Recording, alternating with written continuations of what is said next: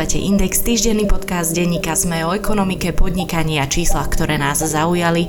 Tento týždeň nás zaujala téma developmentu v Bratislave. Tzv. Hiroshima, ktorá stojí v bratislavskej meskej časti Rúžinov, sa bude meniť a developer pri nej prišiel na to, ako navýšiť počet bytov, s ktorým rátal územný plán. O téme sa budem rozprávať s kolegom z Indexu, redaktorom Tomášom Vašutom. Podcast Index vám prináša spoločnosť EY, ktorá poskytuje komplexné služby v oblasti auditu daní, právneho transakčného a podnikového poradenstva. Jednou z priorít EY je podpora slovenského podnikateľského prostredia a to aj prostredníctvom súťaže EY Podnikateľ roka. Viac sa dozviete na webe ey.com.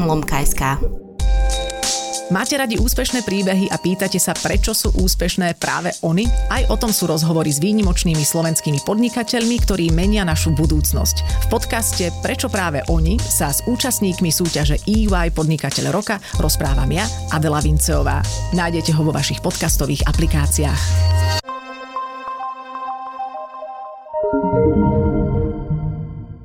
Tomáš, čomu sa v Bratislave hovorí Hiroshima? Hiroshima je vlastne skelet bývalého obchodného domu Prior, ktorý sa nachádza v, Ružinov, v Ružinove, to je bratislavská mestská časť. E, ide o, o stavbu, ktorá čaká na dokončenie asi takmer 15 rokov.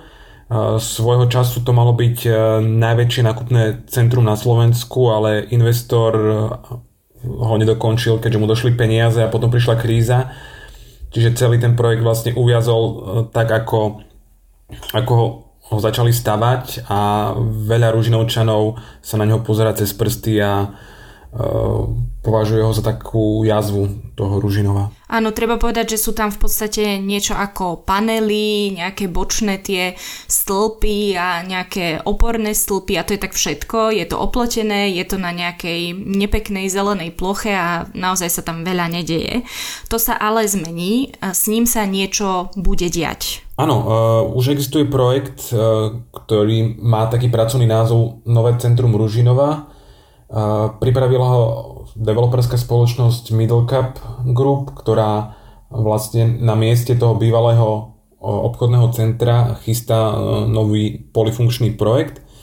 V ňom majú byť zastúpené byty, e, apartmány a aj nejaké tie obchodné prevádzky, ale celý ten obchod, respektíve hm, kancelárie majú maj byť jednoducho menej ako, ako pôvodne e, malo byť, čiže skôr to má byť bytový projekt ako, ako polifunkčný, respektíve obchodný. Inými slovami, majú prevládať byty nad e, všetkým tým ostatným. Mm, áno. Čo je zač e, ten middle cap? Povedzme si niečo viac o tomto developerovi. Nie je to až tak známy developer na Slovensku, tak teda kto za ním stojí, ako sa vlastne k tejto stavbe dostali? E, my novinári používame pri tomto developerovi takú novinárskú skratku, nazývame ich výbohovci, keďže je to skupina, v ktorej majú svoj podiel Výbohovci, teda otec Miroslav Výboh a jeho syn, vznikla len pár rokov dozadu, keď e, okrem iného realizovala jeden londýnsky projekt, medzi tým kúpila už aj ďalší a na Slovensku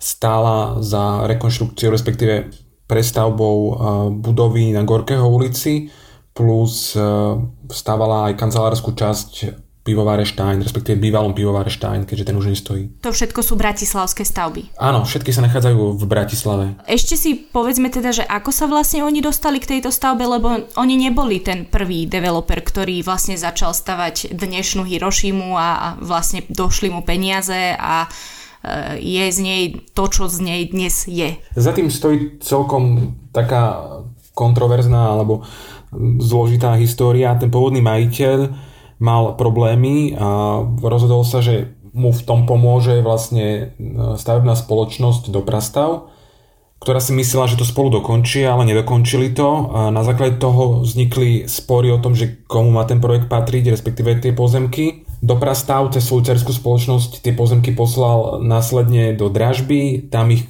kúpil opäť Doprastav cez druhú cerskú spoločnosť, ale Nakoniec celý ten spor skončil na súde a vlastnícke problémy sa podarilo rozlúsknuť až nejaké 3 roky dozadu, keď súd vlastne rozhodol, alebo sa podarilo na súde dohodnúť pôvodnému majiteľovi a tak pozemky skončili v Doprastave a o do, Doprastavu ich vlastne kúpila skupina Middle Cup ktorá sa vlastne tiež podielala na reštrukturalizácii doprastavu. Celé je to veľmi, veľmi zamotané, keďže Výboh je spájaný aj s doprastavom. Treba povedať, že Miroslav Výboh popiera svoje pôsobenie v doprastave, ale samozrejme médiá ho s touto spoločnosťou spájajú už roky. Áno, on nikdy, nikdy nebol vlastne nejako oficiálne spojený, sú to len dohady alebo špekulácie. No a teda Middlecap alebo inak Výbohovci už začali na Hirošime aj v podstate nejaké práce. Ja som si v tvojom článku prečítala, že odtiaľ už odstránili 45 tón komunálneho odpadu. Kedy vlastne bude stať ten nový projekt, to nové centrum Ružinova, pretože v podstate takýto podtitul e, tento projekt dostáva? Developer stále nemá všetky povolenia, respektíve on ak by chcel realizovať pôvodný projekt, čiže výstavbu veľkého nákupného centra, mohol by začať stavať aj hneď. Ale developer si povedal, že chce z toho urobiť iný projekt a na to potrebuje povolenia Kedy ich dostane, sa dá ťažko povedať. Môže to byť rok, dva, ale dnes nevieme povedať, že kedy by ten celý projekt mohol byť realizovaný. Každopádne už sa to približuje, už podali žiadosť na EU, čo je vlastne posudzovanie vplyvu na životné prostredie. Dá sa očakávať, že čo skoro bude ten projekt posudzovať aj samotné mesto, čo je predpoklad toho, aby ten projekt mohol vstúpiť do realizácie. Keď hovoríš, že on z toho chce vlastne trochu niečo iné, to je opäť e, vlastne ten zámer stavať tam viac byty. Je to tak, že developerom sa viac oplatí stavať byty, ktoré potom predá, ako stavať napríklad kancelárske priestory alebo obchodné priestory, alebo nedá sa to takto jednoducho povedať? Dá sa to jednoducho povedať, dnes sa oplatí stavať byty, keďže na trhu je enormný nedostatok bytov. Týka sa to Bratislavy, vlastne aj celého Slovenska, ale v Bratislave je ten problém palčivý, preto kto môže, tak ten stavia, stavia byty. Je ich málo, je to spôsobené nízkymi hypotékami aj veľkým záujmom, čiže byty sú dnes na tom realitnom trhu terno. No a vlastne my sa o tomto projekte nerozprávame preto, pretože, alebo teda iba preto, pretože za ním sú výbohovci, to by sme takto mohli sedieť do konca týždňa a možno ešte aj dlhšie, keby sme chceli rozoberať iba pozadie jednotlivých projektov a kto sa k čomu ako dostal. My sa o tom vlastne rozprávame e, z trochu iného dôvodu a to je presne práve ten e, zámer developera stavať byty, prípadne možno apartmány, tak vlastne o čo ide, čím je konkrétne tento projekt taký zaujímavý? Celé je to zaujímavé z toho pohľadu, že výbohovci uplatnili, da, môžeme hovoriť o triku, respektíve postupe, ktorým má uľahčiť cestu k rýchlejšej výstavbe. Ide o to, že celé to územie je podľa územného plánu určené pre výstavbu projektu nadmestského významu. To znamená, mali by tam byť funkcie, ktoré neslúžia prioritne na bývanie, napríklad kancelárie, obchody a podobne, a bývanie by malo byť len doplnkovou zložkou. Ale developer sa rozhodol, že toho bývania chce viacej a tak musí postupovať trocha inak, lebo ak by postupoval štandardne podľa toho, ako sa to má, tak mal by v podstate dve možnosti. Buď by mal žiadať o zmenu územného plánu, čo je beh na dlhé trate, alebo by vlastne mohol realizovať to, čo tam môže realizovať, ale on, on urobil vlastne taký postup, že sa dohodol s mestskou časťou, respektíve vznikla asi nejaká dohoda, že pripraví podklady pre rozvoj celej oblasti. Znamená to, že pri posudzovaní neberie len svoje pozemky, ale zarátal do toho kvocientu, na základe ktorého môže stavať aj susedné pozemky, ktoré vlastní mesto Bratislava, ale spravuje ich Ružinou, ale aj existujúci panelák, budovu kerametalu, aj ďalší bytový projekt a na základe toho zvýši tie percentá zastávanosti, ktoré môžu byť určené pre bývanie. Inak povedané, on vie postaviť na svojom pozemku viac bytov, bez toho, aby musel postupovať a meniť územný plán, čo trvá dlhé roky. Čiže územný plán na ten pozemok, ktorý vlastní momentálne táto spoločnosť, hovorí, že tam môže byť maximálne 30% bytov, ak sa nemýlim, ale on ich chce viac, tak sa dohodol s mestskou časťou, a ja ťa teraz vlastne iba opakujem, a, a zistujem, či som to správne pochopila, tak sa dohodol s mestskou časťou, že upraví akoby oveľa širšie okolie alebo širšie okolie okolo toho jeho pozemku a tým pádom obišiel akoby to pravidlo, postaví tam vyššie percento bytov a zároveň urobí aj to, čo pôvodne plánoval ten územný plán na jeho pozemok. Je to tak? Lebo to je zaujímavé, lebo v podstate, ak by sme sa na to pozerali cez tú optiku iba pozemkov, tak stále platí, že na tom pozemku, kde má stáť, alebo teda na tom pozemku, ktorý vlastní, má byť len určité percento bytov, alebo môže byť len určité percento bytov a ten plán hovorí o nejakom inom centre, o nejakej inej občianskej vybavenosti a tak ďalej. A tie ostatné pozemky majú vlastne tiež svoj územný plán, čiže keď si to akoby dám do nejakej metafory, tak mi to príde ako keby 2 a 2 malo sa rovnať 5 a nie 4. Nie je to celkom tak, lebo keď sa zoberie celá tá zóna a posudzuje sa to ako celok, tak e, na celej tej zóne by mohlo byť, najmä tomu 30% bytov, ale on ako keby vybral tých 30% aj zo susedných pozemkov. To znamená, že presunul piesok z kôpky na jednu celú kopu Čiže zabraní tomu, že napríklad na mestských pozemkoch vzniknú teoreticky nájomné byty, ale na druhej strane on ich bude môcť e, vytvoriť na svojom pozemku, čiže nepozeráme sa na to ako na výsek, ale na celú časť toho pozemku alebo celý areál. A teda ak by sa takto nedohodli s mestskou časťou, tak by hrozilo, to som pochopila z tvojho článku, že by tam vystavali apartmány, ktoré by predávali v podstate ako byty? Toto by neprešlo cez mestskú časť. Ide o to, že primátor Valo po svojom nástupe uh, zrušil, uh, zrušil um, takú, taký trik, ktorým developeri obchádzali územný plán.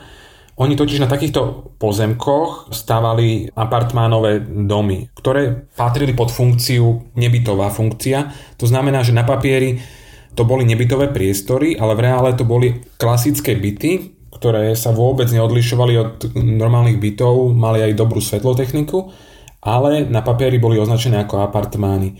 Čiže na t- takomto pozemku e, by postavili projekt, e, ktorý by mal, najmä tomu, že 60, 60 bytov a nejakých 140 apartmánov pričom de facto by vzniklo nejakých 200 bytov, plus minus. A treba teda povedať, že keď sa postavia byty a keď sa postavia apartmány, tak sa na ne navezuje rôzna tá ďalšia infraštruktúra, že keď máš v končnom dôsledku aj tak 200 plnohodnotných bytov, tak vlastne to okolie nestačí tomu bývaniu. To je ten problém tiež. Napríklad vzniká veľký problém s parkovaním a celkou dopravnou infraštruktúrou. Developeri totiž zneužívali ten systém a tam sú iné výpočty napríklad aj na to parkovacie miesto, hoci sa snažili dávať viacej tých e, parkovacích miest, ako možno bolo potrebné, ale nebolo to tak robené, aby to vedelo plnohodnotne vlastne pokryť e, tie potreby tých obyvateľov. Čiže nie viac ako bolo potrebné, ale viac ako im prikazoval v podstate ten výpočet. Napríklad, to je veľmi špecifická téma, tu by sme sa mohli e, baviť dlhodobo a mesto jednoducho zvolilo taký systém, že to nebude uznávať a ak by developer predložil takýto projekt, tak mesto by mu dalo stopku. Uh-huh. Dobre, ale teda v tomto prípade sa dohodli obe strany, dokonca tri strany, lebo, alebo teda zatiaľ to ešte nie je úplne kompletne dokončené, ale vyvíja sa to tak, že asi tam nakoniec tento projekt bude stáť. Čo získala mestská časť, čo získalo mesto tým, že sa s developerom dohodli na takomto vypracovaní projektu? V prvom rade tak mesto, ako aj mestská časť sledujú hlavný cieľ a to je, aby, aby ten skelet zmizol, lebo to trápi obyvateľov už roky. Aj predchádzajúci starostovia sľubovali, že Hirošimu dajú preč, respektíve, že už nebude trápiť obyvateľov Ružinova, to je hlavný cieľ, e, ktorý sleduje tak mestská časť ako aj mesto. Čo sa týka ďalších výhod, e, mestská časť hovorí o tom, že e, developer im zrekonštruuje aj susedné Papankovo námestie, hovorí o tom, že im pripraví aj pôdu pre ďalší rozvoj lokality. Spomína sa aj výstavba nového mestského úradu, respektíve radnice plus e, Ružinov počíta aj s tým, že získa značný objem finančných prostriedkov v rámci poplatku za rozvoj. Taktiež Ružinov sa chválil tým, že vlastne obmedzil toho developera, keďže územný plán mu dovoloval stavať aj vyššie budovy, ale on takto vysoké budovy nebude stavať. Čo z toho získa samotné mesto, to je ešte otázka na magistrát, keďže stále prebiehajú rokovania a ja som sám zvedavý, že či, či sa na niečom dohodnú alebo či budú z toho nejako profitovať. Možno ma napadla taká úvaha, či nebudú chcieť nejaké byty, ktoré by mohli následne slúžiť ako nájomné mestské byty, ale to je len fakt, že úvaha. No, o tom som sa rozprávala aj s Luciou Štaselovou, že aj takéto sú možnosti.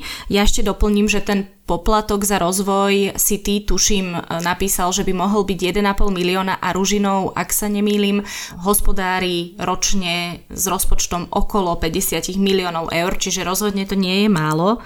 Dobre, čiže ty hovoríš, že oni tam z toho niečo budú mať.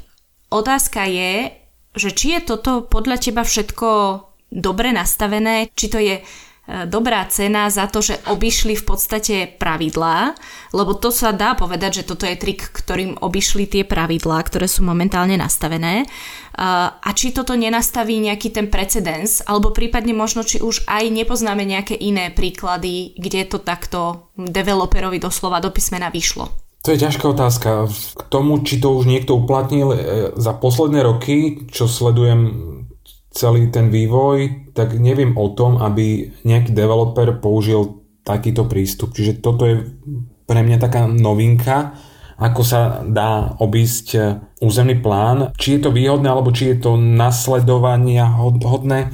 No, v prvom rade ten územný plán e, je z roku 2007, ak sa nemýlim a je nepružný a neodzrkadľuje to, čo v dnešnej dobe potrebujeme. Čiže z tohto pohľadu by sa v prvom rade mala zmeniť to, ako sa tie projekty posudzujú.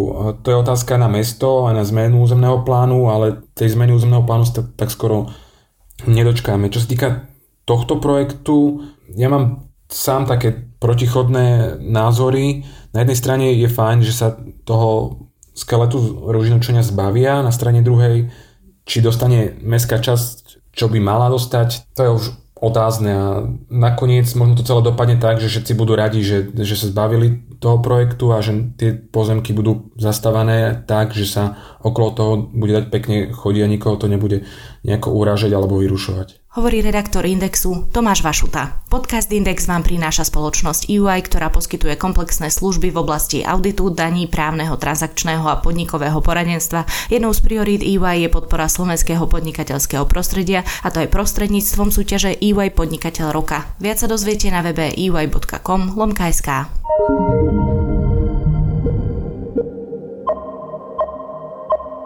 Tak a to je už na tentokrát všetko. Počúvali ste Index, týždenný podcast denníka ZME o ekonomike. Ak mi chcete poslať pripomienku, nápad na tému či doplnenie, ozvite sa mi na nikola.bajanová.sme.sk.